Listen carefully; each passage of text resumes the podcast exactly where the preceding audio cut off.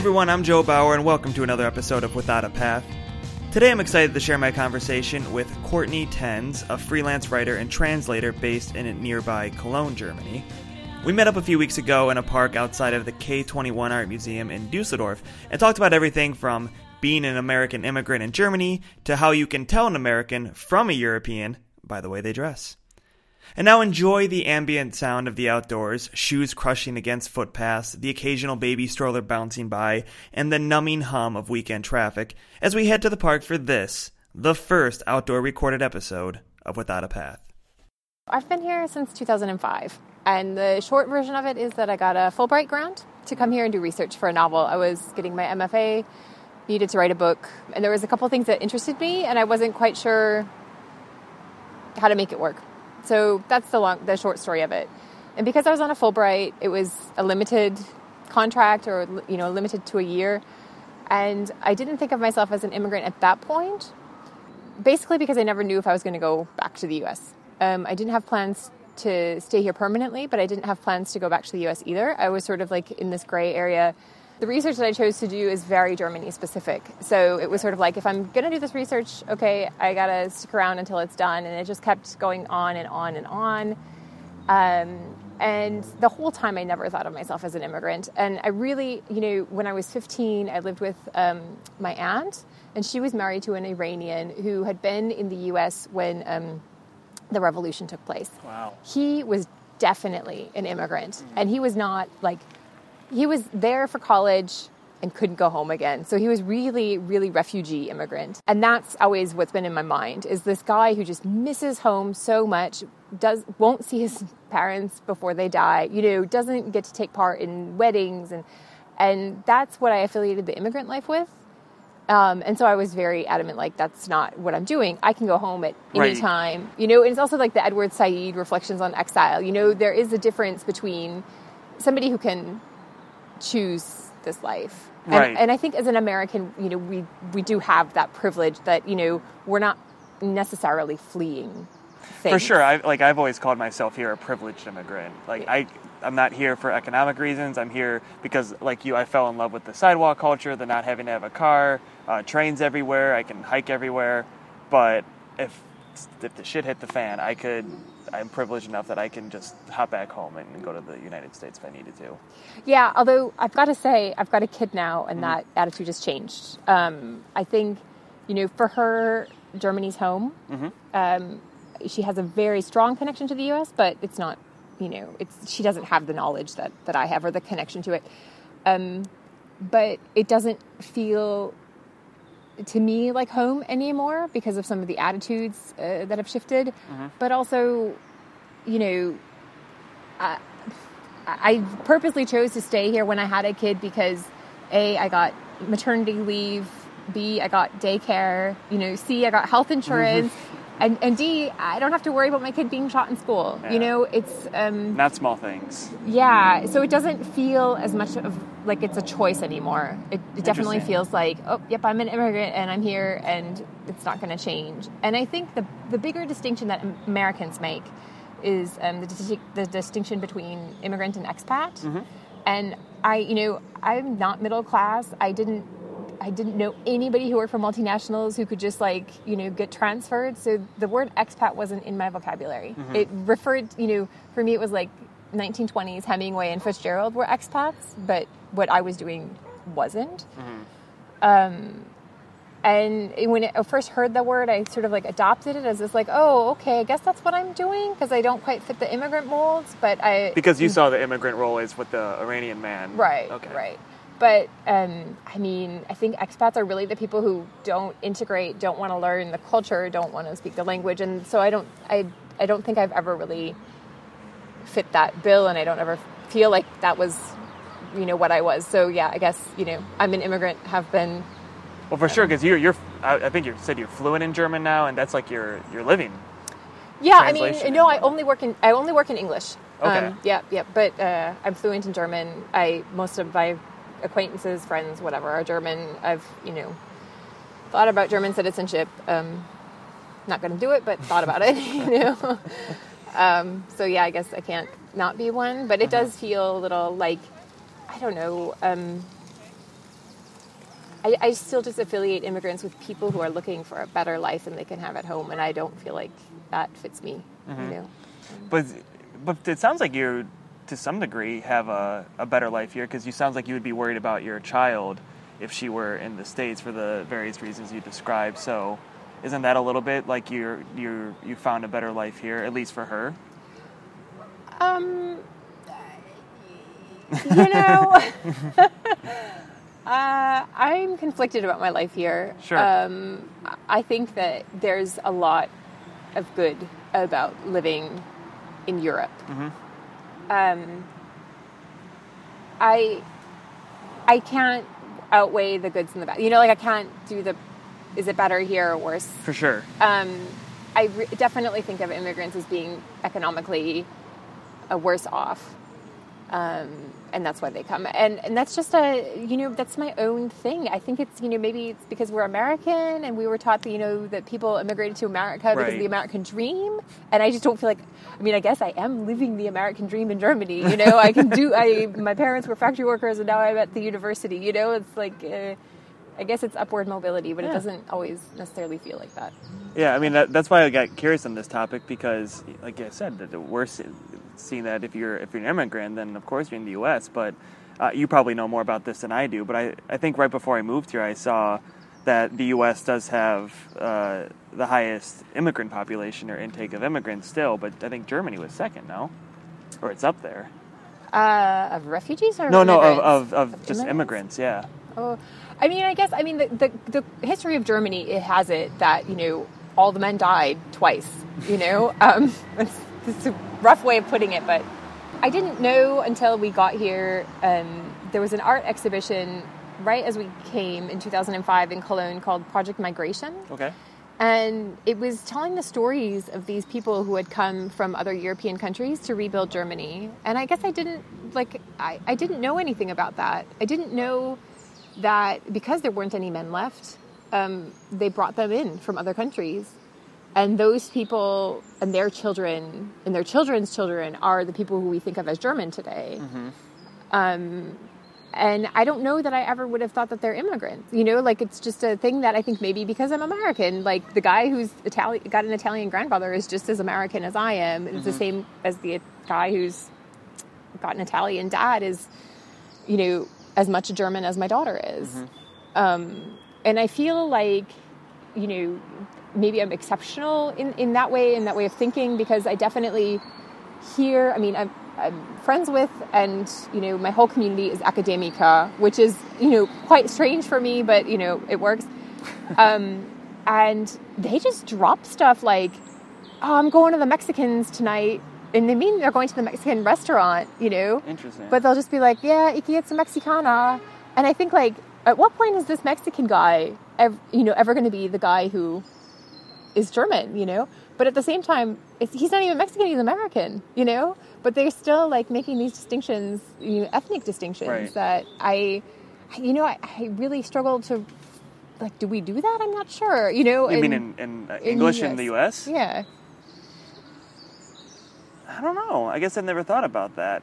But I also think, and I'd be curious your thoughts on this because another yet another reason why I've been interested in this topic is because um, although the U.S. certainly has a lot of immigrants, and I could even see that in the neighborhood that I last lived in in Cleveland, I feel like maybe because just cities are more dense in Europe that I that maybe people are more exposed as opposed into the states where there's a bit more sprawl and that maybe maybe you interact with the city a little bit but you have a more homogenous community and in wherever you live outside of the city or or now we have states that have had so many generations of Americans that it's a bit more homogenous. Uh, he, you know, I don't know because you know, I I lived in Chicago. We definitely had the Oh, yeah, the Polish yeah. and the Yugoslavian neighborhoods. And that's that's where I got my experience of like seeing culture. So I think there's definitely exceptions in the states for sure. Yeah, I mean, uh, where my parents live now, there's a large community of Hmong immigrants, the largest in the world, I think, outside of uh, Vietnam. Um, uh, and they still speak Hmong and everything, and people know that they exist. But I don't know that you would say like, um, "I'm going over to my Hmong friend's house." Right. You know what I mean? but I'm still the Ami. You know, I'm still that people are still talking to my kid at her school as an immigrant, and she has never lived outside of Germany. You know, and you see this with within her class, for example. And I, and I know that like I'm privileged as an American. Like if I speak English to my daughter, it's rare that people will say something rude to me. It, it Oh, has yeah, you're happened. in Germany, speak German. Yeah, it Yeah, has yeah. happened. You know, people are are not always friendly about it. I've certainly had that happen at the um, Amts. Wir sprechen Deutsch in Deutschland. yeah, yeah, yeah, yeah. Okay, so uh, Ausländerbehörde. You know, yeah, so, yeah, yeah. Um, I think Cologne is also a little different because I think they said forty percent of our population is migrant. Um, Interesting. yeah, or or you know, Migrationshintergrund, as they say, which could mean that they actually were born in Germany. You know, um, but uh, don't look German or something. Mm-hmm. Uh, it's a phrase that I don't like very much, but. Um, but you know, it, it, it's clear that the kids in, in my daughter's school who are doing poorly are the ones whose parents don't speak German at home. And uh, I go into parent teacher meetings and I say very clearly, I do not speak German at home and I will not. And they say, wow, that's such an advantage. That's so good for your kid. And I know that they are not saying it the, to the Turkish moms and to the Italian moms. And, you know, and that's sort of like, um, I, I- you know, I, I think that there, there are still distinctions that exist in Germany. Um, I, I don't think that they allow for it to be homogenous in the way that Americans do. And I think that that's part of the issue with, with integration that we talk about. It's a two way street. Sure. And I don't think that people mentally have accepted their role in making these immigrants a part of their community. Um, and I think that's also partially why it doesn't feel homogenous in the way that it did, you know, in the U.S. Do you think that's because you know for all the problems that uh, U.S. childhood education has, I do feel that the immigrant story was one that was in textbooks and reading about Ellis Island and learning about that. I don't know anything about the German educational system, but perhaps they don't trumpet this story of you know we're an immigrant nation and like think of all the Turkish families who came here and the, or especially right, we're talking in Dusseldorf all the Japanese families that came after the war to help with manufacturing. Do you know if maybe they maybe they just don't promote that as much and so then when they get older they still think of you know people based off their ethnicity because they don't they don't get that kind of hammered into their heads that you know no if you're born here and just because your grandfather happened to be from someplace else you're you're from here. I mean, you know, the first year that I was here, I taught in a gymnasium, um, and I don't remember anything about that being, you know, part of their curriculum. But that doesn't mean anything. That just means, you know, it wasn't in the chapter, classes that I was in. Um, the students, though, do learn uh, when they're studying English for Abitur. They learn about the American dream and the melting pot. Interesting. Yeah, so they definitely have it taught to them, but from the American perspective. And I think if you have a good teacher, the teacher will probably make a comparison to Germany. Um, but that, wa- I mean, I was brought in uh, through the, the embassy to classrooms to explain America's history of immigration. Um, so I know that they know about the possibility. If they know their own history, They you can maybe connect the dots. May, yeah, but if you know, I don't know that they get it. I I, I really don't know, and I, and I think it's really, um, to be honest, it hasn't been as big an issue or as openly discussed until the refugees came. Uh, I, I think that everybody has it in their history, uh, in their family tales that you know the Sudetenland was evacuated, um, northern Poland was evacuated. Um, so they have their own immigrant history, pretty clearly told. Um, but post-war, you know, I just don't know really what that looks like. Interesting. And and I think that there's also you know there's also the distinction that has to be made between East and West Germany because I know that the Easterners had a lot of um, people who came from Vietnam, who were you know because they were also communist. Um, they were sent back in 1990. The Vietnamese Germans Yeah. were sent back. Yeah, Inter- forty thousand of them. Wow. were sent back. Yeah, and um, y- you know I don't know if people talk about that history. If that's you know Why were they sent back? Just purely racial reasons? You know, it was 1990, so you know, I, I don't know the history well enough to say, Mm-hmm. but um, I imagine you know, it's not communist anymore. We don't have the agreement or something. Ah, yeah. You so when the wall came down and political unification. Yeah, I mean, I, yeah, I can't say that for sure, but that's sort of like a conspicuous year. yeah, I was gonna say have yeah. The, the timing works out for your theory. And I, there was a movie that I saw, a documentary a couple years ago called Operation Sehnsucht, which is a story of Korean nurses that were brought here in the 50s. And nobody, nobody that I talked to knows this story. But they had a nursing shortage, brought these Korean women here. They all married, made their lives here, I think even in the Dusseldorf area.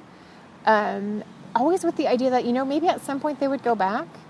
Um, and now they're retired.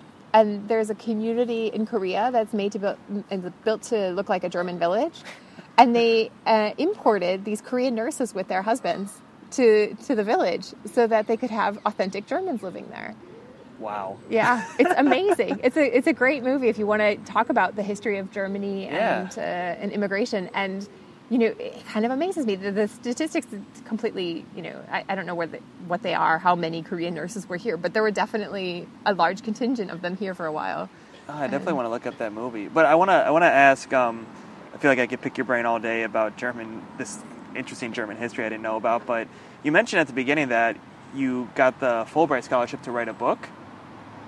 I got a Fulbright scholarship um, to do to do research and to teach. Um, Okay. And I had to finish a book for my master's. So Well, tell tell me a little bit about the book. Uh, if if you want to talk about it. Uh, yeah, the book that I ended up writing is not the book that I was researching, um, and it's not published for good reason. Um, but the research that I did, um, whew, it's kind of a tough topic. Um, I uh, I came here in 2005, uh, pretty upset with uh, the political situation in the U.S. and um, landed in a class with a teacher who was teaching us theories of um, surreality, surreality versus reality, according to Slavoj Žižek, which is, you know, Wow. yeah, it's uh, he's kind of amazing.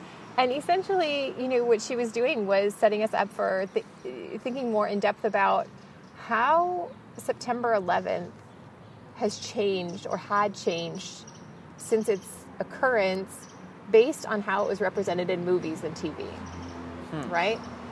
And I was like thinking of that because I have memories of that day, and I and my husband didn't have the same memories that I had.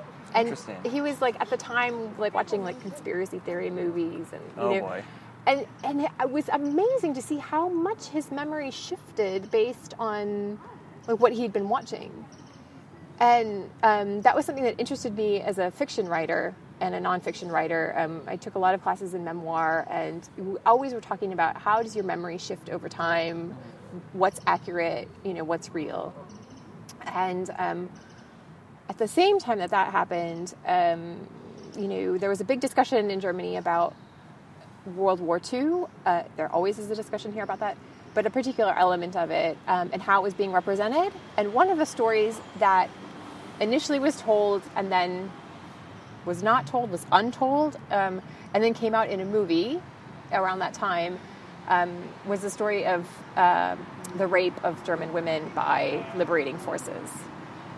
And that became my research product. Was Wow. to yeah, there's um,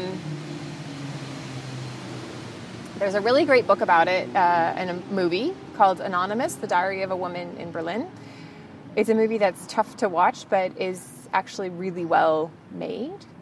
Um, and that was sort of like a, when that came out, okay, we've got to have this conversation again. And it was interesting to read and, and learn at that time about how much that conversation could change because of the distance in time, but also how much memory was influenced by b- by like the stories that they were telling about the war after the war had happened. Because uh, if you really want to know more i can keep talking but uh, questions of uh, perpetrator victim transitional justice you know if if you're told as a german woman that the germans are responsible for the war can you feel guilty for your own assault Wow, that's a that's a deep question. yeah that's um so anyway, you can delete that if you want. That's my research, um, and that's sort of why that book never got written. Is because it just is a, an unbelievable topic, and um, you know, one of the statistics that they said was something like two million women were raped uh, in the East, um, and wow. I think you know there's books about it, but there's not two million books, you know, um, and I don't think that everybody has to tell their story or anything like that. Um, but it's definitely not something that's talked about uh, within the culture. Um, and just two years ago, um, there was documents unveiled that nobody knew about that showed that the Nazis were doing the same thing.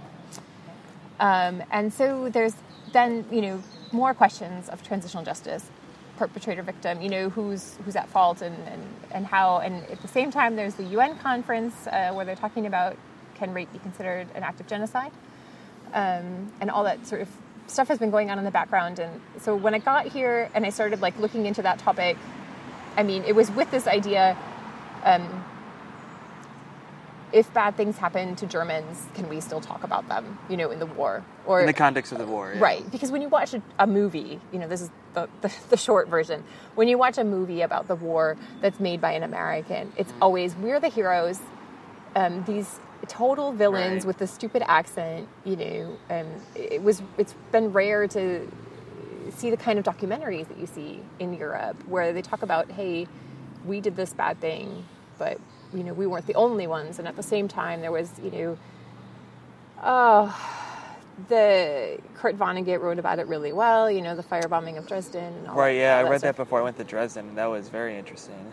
Yeah. yeah, yeah. You should also read if you're interested in that uh, W.G. Sebald's on the natural history of destruction. Okay.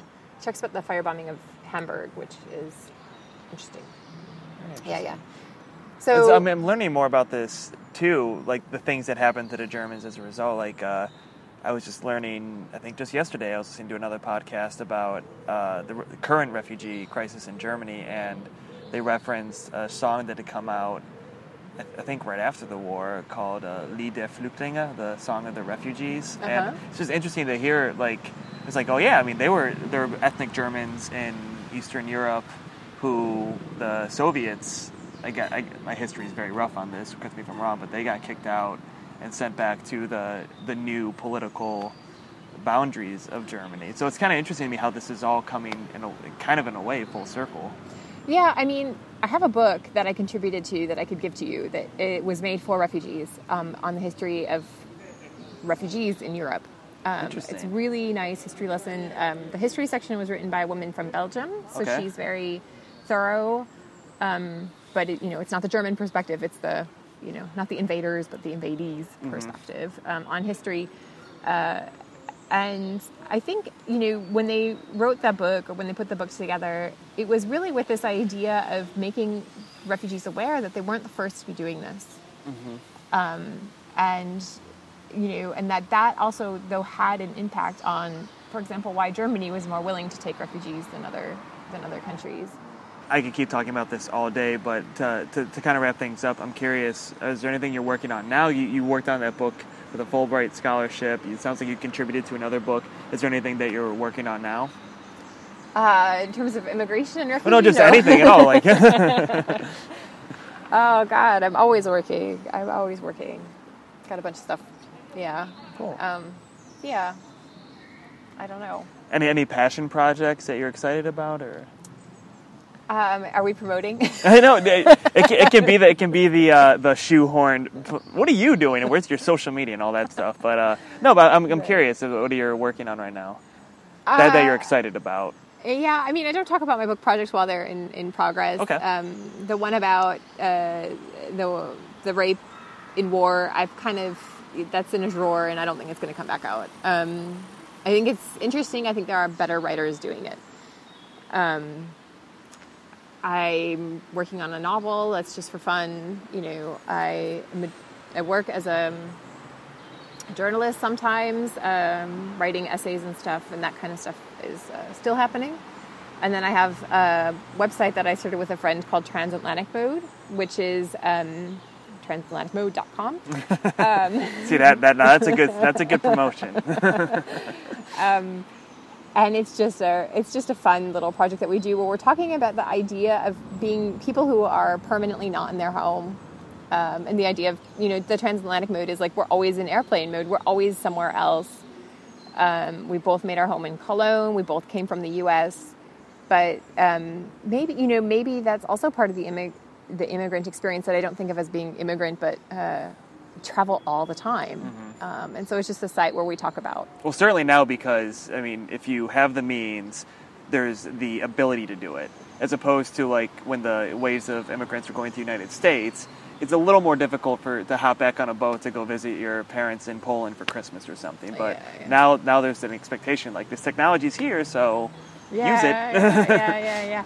Yeah, and but I mean, also the, there's sort of like this. I don't know. It's definitely changed in the last ten years or so, where you feel like oh, there's all this world out there to see, and I've got to go and see it. And uh, so the project is really it's about fashion and style, but it's much more about the mentality between, you know, a, little bit like how do we feel. Um, in what ways do we feel European? What ways do we feel American? Um, especially expressed through clothing, right? Can I ask you? Can I ask you that? That's a super interesting question. Can I just put that back on you? Like, how do you feel uh, American and European in, in terms of style, Oh, in terms of oh, or just any, in any way that you want to define it? I mean, You know, when I'm when I'm in the states, everybody immediately knows that I'm not from there. Um, it doesn't matter where I am; they know I'm not from there. interesting. What's the tell? Um, I don't know. You know, one cab driver said that it was my accent, and I was like, "Well, I can't understand anything you're saying, so I guess I should be proud." You know. Um, uh, I think it's a little like, you know, from a fa- the fashion perspective, uh, Europeans like black. You know, we like to wear slim black clothes, tight jeans, uh, um, turtleneck sweaters. The you know the Dieter skit from Saturday Night Live. Oh yes, yes. it's like the ultimate, you know. yeah. Um, I think that you know, even when I was in the states, uh, it was kind of clear to me that I didn't fit in with the the jeans wearing, you know, the college hoodie wearing. Which is not to say, you know, I'm opposed to it. It just wasn't my thing.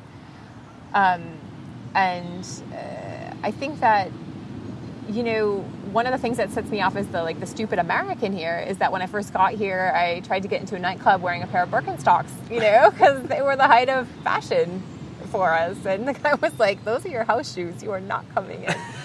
um, so, yeah, from that fashion perspective, I think also though, you know. Um, I think it's just it's really changed because Instagram has made uh, boundaries, you know, sort of disappear when it comes to fashion. Uh, you know, I think uh, um, one of the things that I'm working on, sort of as a passion project, was sort of because I'm like super interested. Is this uh, scammer girl? I don't know. If you've I heard just I this. saw yeah I just saw a blip of it, but I don't know the details. So this, this, there's a story of this girl Anna Delvey who was foot, um, in hotels in Soho, the meatpacking district, and not paying her bills. And there was a really interesting article about how you know you could tell that she wasn't an actual European heiress based on the way that she dressed, or something like that. She wasn't you know, rich because she was wearing H and M, but then had Celine glasses, which is actually you know the fun thing that I'm writing about is this is totally Instagram fashion. You buy the cheapest clothes with the most expensive accessories. That's just that's how fashion works right now. Interesting. Um, but she's from Cologne. And Really? Yeah, I want to find somebody who knows her. I am like Get the desperate exclusive. to yeah, for sure. yeah, yeah, find out who's got her on speed dial. Um, yeah, yeah. I mean, I, I think it's uh, reading about how she presented herself in a way that they knew was, you know, wealth or not wealth, or you know, European or not. And you know, the article was also really interesting because it was like, yeah, everything that she did was like it reads like um textbook. Uh, I want to be a New Yorker, and not like what real New Yorkers do. And so that was kind of interesting to me. Anyway, Interesting. yeah. So that's my deal. Well, cool. Well, I really appreciate you taking the time, and uh, I know we, we should get walking around and, and see some of the city, but I'll, I'll look at transatlanticmode.com. It was. Yeah, yeah. It's Cool. just a fun thing. Yeah. Hey, you know what? I wanted to tell you one thing. Sure, yeah, One, go one for it. funny story. Um, or I don't know if it's a funny story, but I think it's something worth considering. Um, and uh, one of the things that I've been doing in the last couple of years, since uh, people have been talking about refugees Mm-hmm. invading the country, um, has been really paying attention to how other people are being treated around me. Um, using my privilege as an English-speaking immigrant Mm-hmm. to call out the the xenophobia and the bad experiences that other people are having. And I think that that's something really worth considering. Um, you, you, know, when when we were in Berchtesgaden a couple of years ago. Um, the refugees were coming over the border at the time, and I didn't know it. Uh, we were traveling. Uh, I was traveling for a guidebook that I was writing, and uh, while we were standing in line, a man got really aggressive with me um, and told me in the middle of the conversation, even though we were speaking German, um, that I should go back to where I came from. Wow. And um, it was frustrating, but I thought, like, well, you know, in front of my kid, I'm not going to really get too angry at him, but I have to make sure that she knows that this is not okay, you know? Um, and nearby were other people who were clearly not German speakers who didn't understand this was going on. And I remember thinking, I don't know if I can recommend this town, this place. If this is the attitude? If this is the attitude. Mm-hmm. And, you know, and Berchtesgaden has its own history. Um, but then, you know, another place very similar thing happened. And I feel like, you know, uh, that we have to get to the point where we, if we're going to accept ourselves as immigrants, also have to start standing up for the other immigrants and for the other people. And so that's one of the things that I'm, you know, not working on, but in my own personal life, you know. Yeah. We gotta, we gotta say, you know, maybe bring our own American perspective into it. Like, hey, it's not a big deal that we came from wherever else. Right. And, um, and also, I think you know, I also think it's kind of funny. Um, because I call myself an Ami, and that's. I've never heard. I, well, is that just like a shorthand for Amerikanerin? It, it's the shorthand, but it's it's a it's a curse. It's not. It's, it's, it's meant to be derogatory. Yeah, yeah. Interesting. Yeah, yeah, and it's a reference to the old soldiers that were here before. And there's also the other, you know, curse word "imi," right? Which imi, uh, imi means immigrant. Oh. Yeah. So I call myself an Ami imi because I like to watch people and their faces uh-huh. and how they react because they'll they'll be like, well, you, you probably shouldn't say that. And and I and I say it as a way of like making people aware, like you know, you, you, if I weren't here, you would probably refer to me as an Ami. So let's make sure that you know we're clear on the fact that I know that you think of me as somebody as an outsider or, or, you know as, a, as an immigrant. And and I think that it doesn't do a lot, but it does enough to make people you know really aware of their underlying prejudices because I think that that is one of the big you know, mm-hmm. the big discussions that needs to be had, especially when everybody who's, you know, an academica is reading Die Zeit, which has articles talking about how they're afraid of, you know, the person standing in line at the bakery who doesn't. Oh yeah, the uh, FDP guy. Uh, Lindner, yeah. yeah. Yeah, yeah, So anyway, that's the thing I'm working on in a on a personal level. But no, I've actually I've never I've never gotten anything happen to me, but my wife. Um, she they have stormed the Rathaus for carnival here, and I think it happened both years. She did it last year with her friends and did it uh, this year, and I think it happened both times where it was the same group of uh, German women started chanting "Go home, American," and I don't know. Maybe they. I'd have to ask if they used the word "Ami" because. I, I also wonder. I mean, if your German's not that great, and we're we're both still uh, learning, not the easiest one to just uh, pick up, but uh, like how you can be aware that people are talking about you that way because I've never heard of this of this Ami. Yeah, I mean, I, I, learned it I think from somebody who knew soldiers, you know, and I think it's definitely more uh, in the the former American quarters, you know, where the, the army bases are. Yeah, There's sense. definitely that that uh, that breakup, but uh, you know, I think you know once you start, once you understand the language, you'll hear it, mm-hmm. and it's. Um, it's not to say that like all Germans are racist. No, I, I, like I've found you know? for the most. I mean, in my anecdotal experiences, I people seem to talk very positively of uh, immigrants. Uh, uh, in general, it seems to be good. Or like even it's on the news. The the AfD had their protests in, in Berlin, but then they got like there's like one to five with the uh, the I don't know. I guess just Berliners being Berliners. the nightclubs organize a dance off, you know. Right, right, yeah, yeah, exactly. Uh, so I mean, and I and I've seen I've spoken to other people in Munich who say like you know when those groups come out that they say that more people come out in support of. So I think that that is reflective. But yeah, you, I've, I've anecdotally also seen people on the other side to put it lightly. yeah, yeah, I, I, mean, I don't know though. Because, I've seen it in the states too. Because we had a Pegida demonstration in Cologne where three people showed up, but we still got nine percent of the vote for AFD. I mean, I, mm. you know, there's definitely some not really openly remarked upon prejudices, and I think that that's also partly why I I, you know, I, you know, for, uh, just one quick example is Sure. that uh, my kid's school makes them go to church once a month. It's not a Catholic Really? school. Uh, it's just for fun. But the preacher preaches, Mm-hmm. and I, uh disagree with um, religion in schools. It doesn't mean that I'm not religious. It means that I disagree with the idea of not separating education Mm-hmm. from religion, especially if you have a religious school right next door anyway. You know, Right. I could have chosen the Catholic school and I didn't. Um, and uh, I put up a fuss about it, and I was the only one who did it. And you know, and another mom came to me and she said, "Why are you doing this? Why are you being so angry about it?" And I said, "Because if I don't do this, you know, those Muslim people, because there are Muslim kids who don't go to church with with the group." They feel like they're being left out, and they're not going to say anything because they're the outsiders. But here I am. I could say to you, oh, "Okay, I'm I'm a Christian or whatever, and I still don't believe in it. You're going to believe me more than you're going to believe this other, you know, this other religion." And um, I, I don't know that that's right, but I think it definitely opened up the discussion in a way that I don't think would have, you know, there's a lot of things that are just taken for granted here. A big ol' herzlichen Dank to Courtney for taking the time to chat with me during her quick visit to Dusseldorf. Again, if you want to catch up with her, you can find her at CourtneyTenz.com, transatlanticmode.com, or on Twitter at CourtneyTenz. Or if you're one of those people who listens to podcasts on the webpage, then you can just scroll down and get clicking on some links. Now, not much is new over at withoutapath.com, which you would already know if you're listening from the site. But we do have a new Trailblazers interview up, and this time I'm featuring my friend Christy Dietz of a sausagehas2.com. You might also recognize her from my little Wine on the Ride video I posted about a month or so ago. Christy and I will actually be traveling together shortly to do a little story on Usedom, Germany, up in the Baltic Sea, and likely recording a podcast during the train ride up there. Speaking of podcasts, next time I'll be sharing my conversation with Portia or Pip of pipandthecity.com. Pip and I met up at a coffee shop here in Dusseldorf to talk about all things Wales and the time she drank cocktails on a rooftop in Palestine. Until then, thanks for listening, and I hope you're having a good start to the summer, Northern Hemisphere listening people.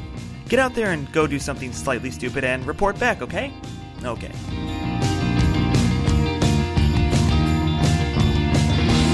fantasma santo que me hagas